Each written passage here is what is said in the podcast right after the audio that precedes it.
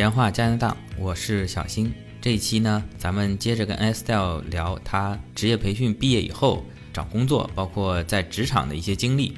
那么嘉宾啊非常优秀，同时呢也非常幸运，或者说好人有好报吧。这个找到了一份非常令人羡慕的工作啊，非常稳定，薪水也很好，而且呢又是跟专业对口的。在我们的这个聊天过程当中呢，也看得出来啊，真正能够在毕业以后找到比较正式的，并且专业对口、各方面都不错工作的这个比例还是并不高的。当他说出这个数字的时候，令我非常震惊啊！一个班二十多个人，大概找到对口的正式工作的大概三四个啊。这个数字听起来就非常吓人了。一般中介会说啊，这个 PQ 项目啊，你又能移民，又能呢学到所谓的魁北克这边的紧缺专业啊，学习、移民、就业一步到位。那这个东西呢啊，听听就好了啊。啊，作为移民来讲呢，这个项目还 OK 啊，虽然后面会也会讲到法语方面出了一些问题。但整体上还是有很多人通过这个渠道拿到了身份。但是就就业来讲呢，这个很多中介就吹牛吹的成分比较大了。包括很多听友也问我，把这个中介的这个宣传资料发给我哇，我说你这个移民呢，你可以考虑这个项目啊，看你愿不愿意学法语。但是作为啊就业来说呢，啊你就听听就好了啊，呃也不用太纠结于你想学哪个专业啊。应该说嘉宾这个班呢，就业率。找到正式的啊相关工作的就业率呢，差不多只有百分之二十，是没有中介啊说的这么好的啊。这专业是平面设计，但是我觉得呢，从我身边其他读书的朋友来说呢，也没有那么差啊。那么之所以这个数字这么低的话呢，啊，有这么几方面原因啊。一个是呢，或许这个本来这个项目呢，专业呢是魁北克比较紧缺的，但是呢，在嘉宾当时读的那个时候呢。啊，正是 PEQ 最火爆的时候啊，开了好多班啊，有白天班，还有晚上班啊。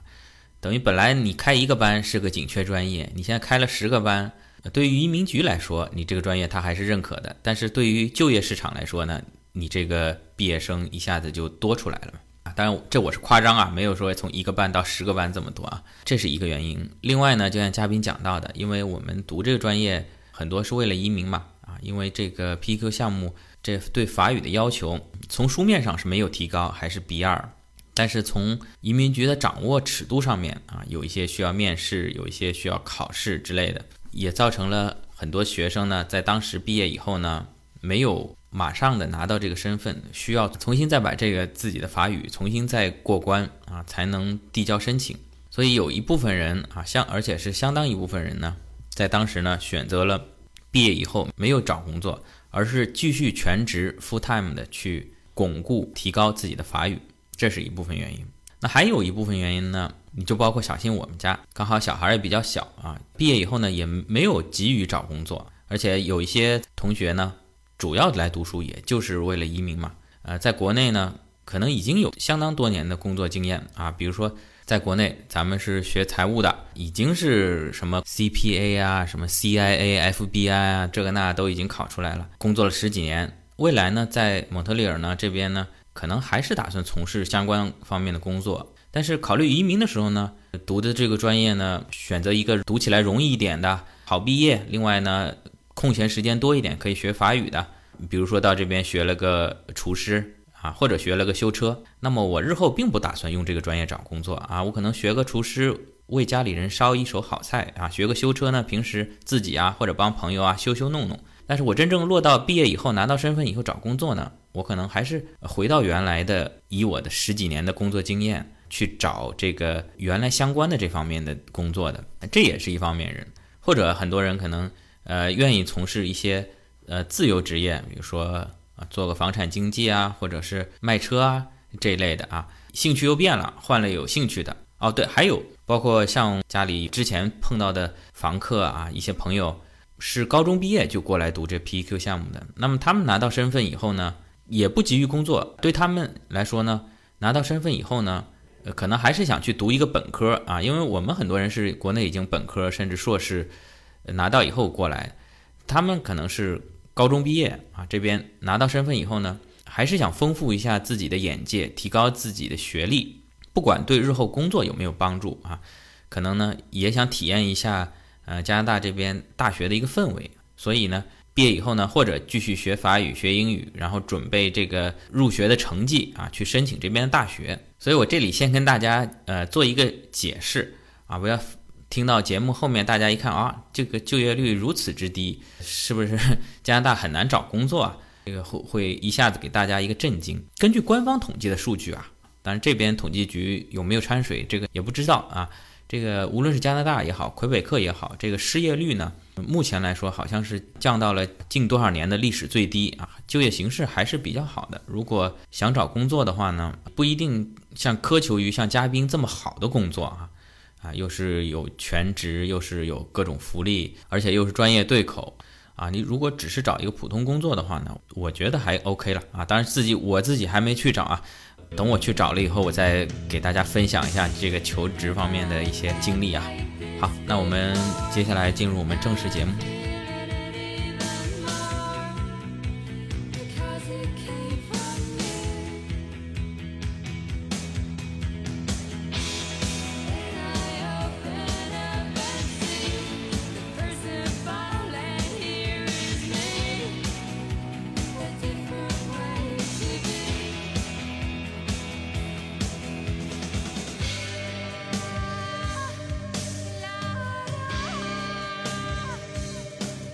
咱们前面也说了，这个咱们读的这个 training 啊，应该说大多数还是魁北克相对比较紧缺的专业。呃，那实际上你给你感觉呢？你毕业以后这工作好找吗？我不想拿我的就是找工作的经历，然后然后去给大家分享，因为我觉得不是一个很正常的一个程序吧。嗯嗯，但是我据我了解，我们班啊现在有二十多个人。找到工作的估计就三四个吧，就是有正儿八经在稳定的工作的。其实这个比例其实并不高。嗯，其他人都在干嘛？其他人我了解到，他们大部分都还在学法语。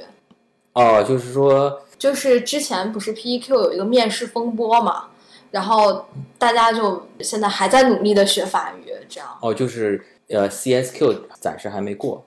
OK。这个关于法语的问题呢，我也呃跟那个 Estelle 约好了，我们另外单独聊一期。那这期呢，我们先不 focus 在法语上面。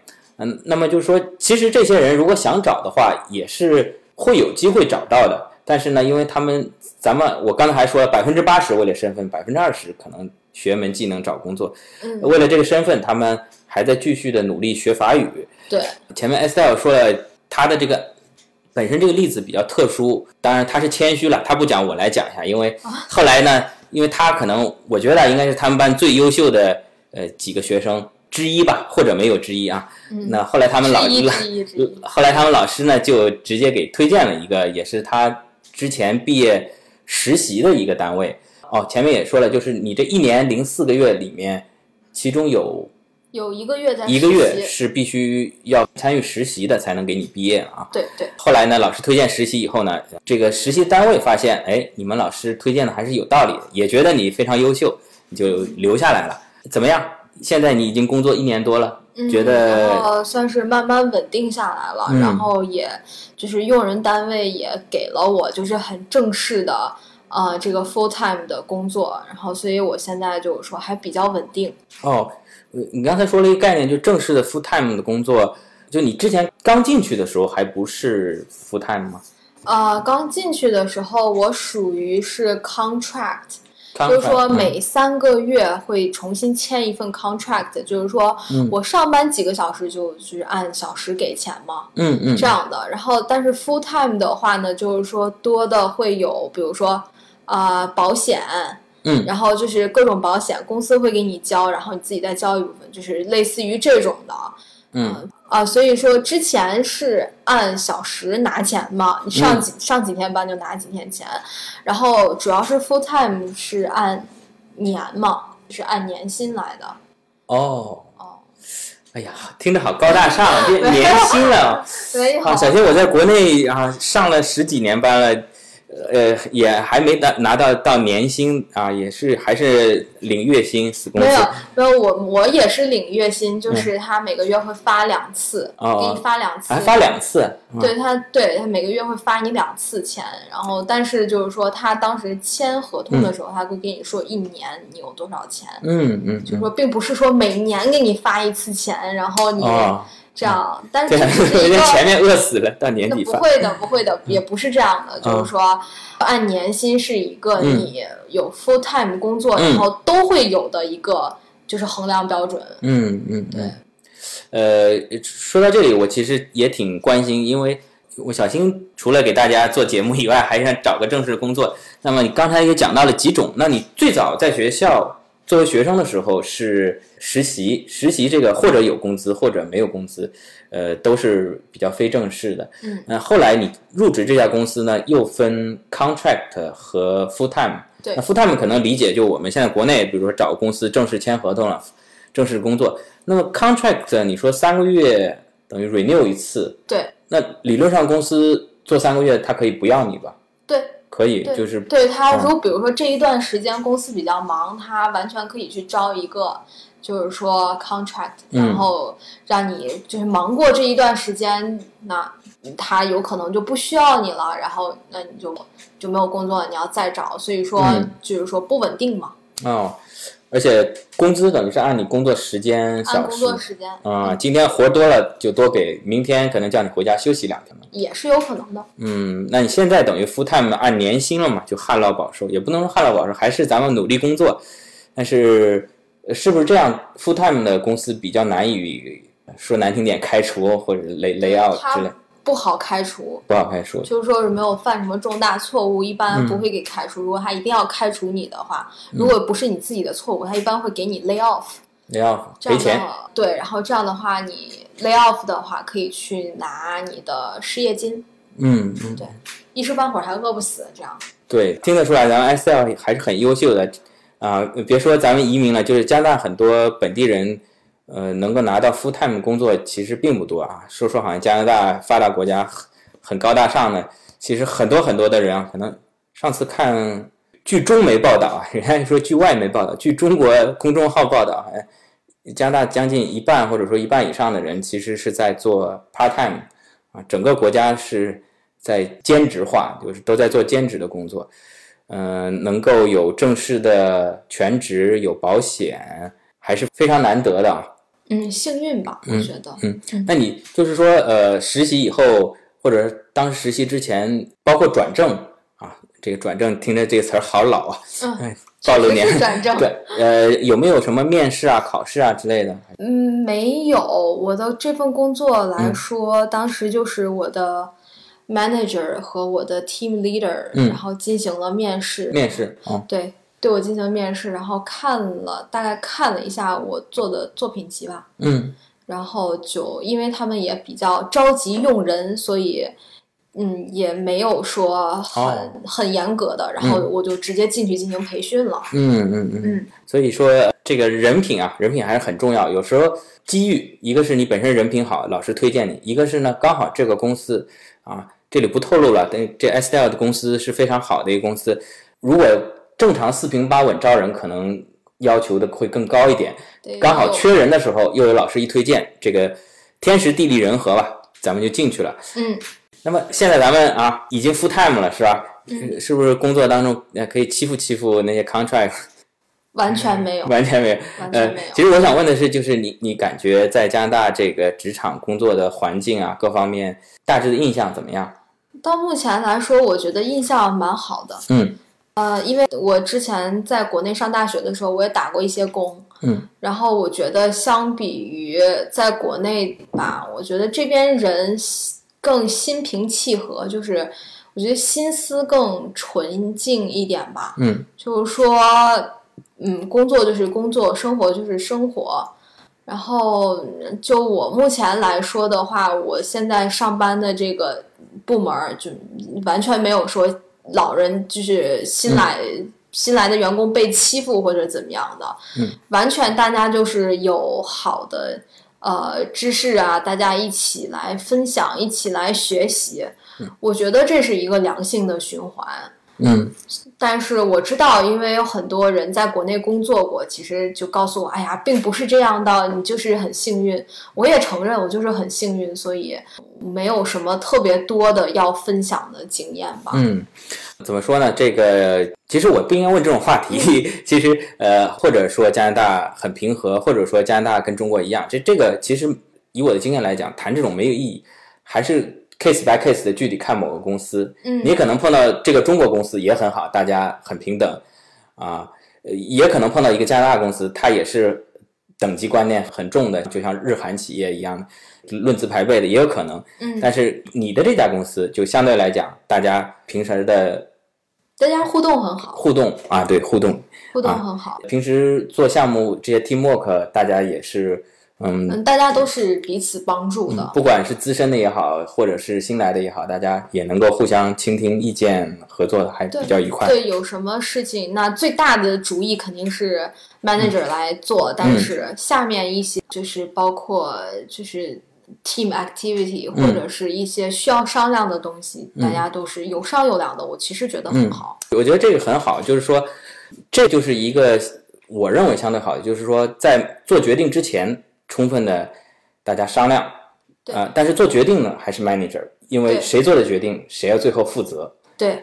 但是我们很多，包括我自己经验，国内的咱们不是说国内啊，这个又又又，就说我所在的公司吧，当初，呃，会有这种情况，就是讨论的时候，老板发个意见，别人呢都附和，其实是老板一个人意见。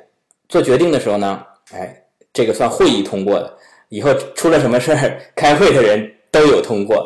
就是说，呃，一个人讨论，所有人做决定，而 Estelle 这个公司呢，是所有人讨论，但最终还是一个人做决定。对，这是比较良性。我觉得作为一个领导啊，嗯，作为一个 manager，是最重要的是要能够承担责任，就不存在位高权重责任轻的活儿。就是说，你坐在那个位置就要承担相应的责任。所以说，我觉得很正常。嗯，我觉得很正常。嗯。呃，还有，其实我想问，就是咱们现在是全职工作嘛，也是固定的年薪，但是有没有加班的情况？会有加班工资吗之类的？我们公司的话，加班 unfortunately 是不给工资，不给工资啊。对，拿年薪的都是高端人士这种啊。对，然后啊，我觉得。呃，怎么说呢？就是每个星期加个两三个小时，其实也蛮正常的啊。两三个小时，在我国内根本不算加班。对，我觉得还挺正常的。而且我觉得，在整个工作环境啊、氛围特别好的情况下，你不愿意去计较。对，我是不愿意去计较。对对。你现在基本上是什么？朝九晚六吗？还是朝九晚五吧？朝九晚五啊。中中午吃饭一一个小时，一个小时休息。那等于是七个小时一天，对，嗯，非常好，非常朝九晚五。呃，考勤呢会早上会打卡什么呢？还是大概不要做的太过分就行？不打卡，因为我们请我们公司是这样的，我们公司是就是说我们的话呢，反正每个星期每个人肯定都是会加班的，嗯，就是说你完成这个工作不存在说 就是说完完完全全不加班啊，所以说我觉得嗯。我们 team 来讲，我们的 manager 就觉得，就是说你干活的时候，你好好给我干活，我不去计较你这个 lunch break，或者是你每天，比如说有有同事要送孩子，会晚来半个小时，但是他可以选择晚走半个小时。对对对对。对，然后是这样的，就是说，我觉得这个事情是可以商量的，因为大家都是有家庭有生活的人。就是说，你只要不是故意的去犯，故意的去做，然后是恶意的，就是去，然后这样去做事情，那我们的 manager 一般他是不会计较这些的，对，而且他也知道我们 team 的每一个人每个星期都会加班，就是打卡完全没有意义，因为打卡你是要给我们钱，对不对？对，完全你加班不给钱，你让我们再去打卡。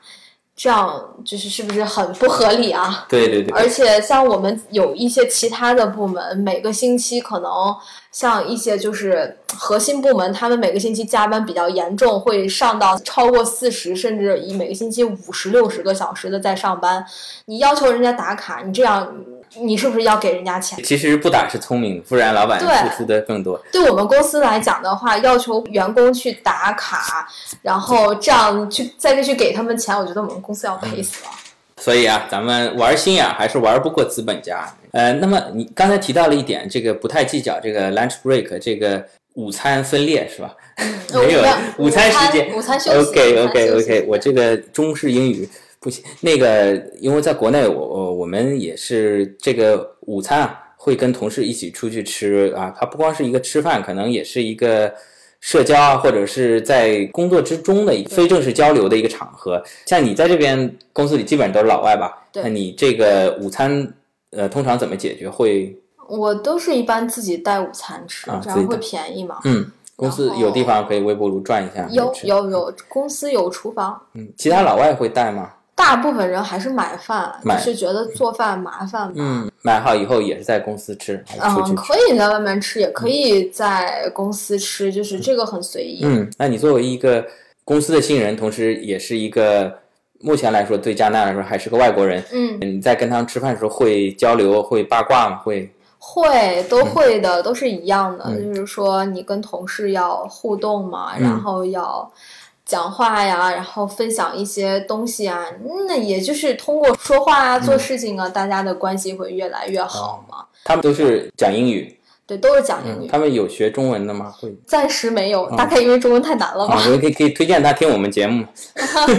太难了对他们来说。啊，除了午餐以外，晚餐就是说，呃，像国内我们经常也会搞一些团队建设啊，在公司啊运营状况比较好、有钱的时候，我们经常会晚上吃个饭啊，啊，后面卡拉 OK 啊。可能现在咱们九零后、零零后不唱卡拉 OK 了啊。嗯。那么作为加拿大在这边，我们会有这些占用私人时间的社交吗？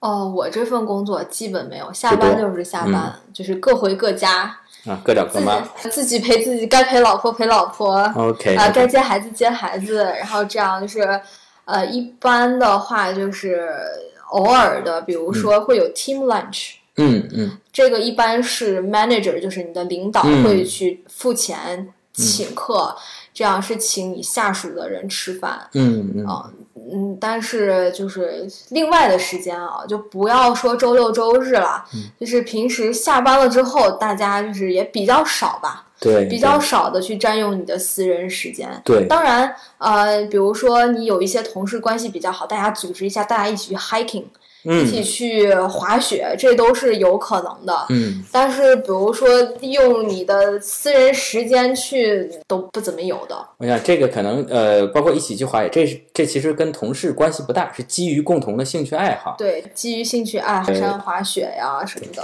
而且我注意到你刚才说的叫 team lunch 啊，嗯像我们国内一般是这个 lunch 肯定是不过瘾的，比如说有新同事入职了部门里，那我们肯定是晚上要搞点活动的，对吧？这个作为加拿大来说呢，因为特别这边老人带小孩的也比较少，那嗯，硬碰硬的每个人 下了班都要回去接孩子，所以老板通常也不会占用更多的私人时间。嗯，不会的。好的，今天咱们非常感谢 Estelle 那个冒着大风大雪来跟我们分享加拿大的 training 啊，还有他的职场生活啊，对他表示感谢。呃，这期咱们就聊到这儿，好的，谢谢小新哥。好，谢谢，拜拜。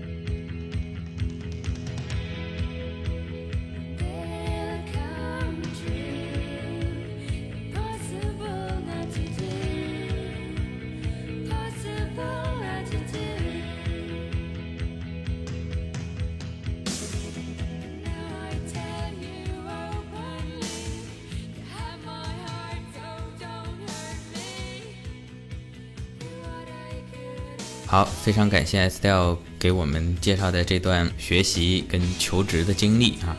节目当中我们也提到了，就是关于这个 PEQ 的移民项目，有关法语方面呢，跟之前呢是有一些改变。那么嘉宾本人非常厉害啊，我我非常佩服啊。这个专业课学得很好，那老师给推荐一个很好的工作。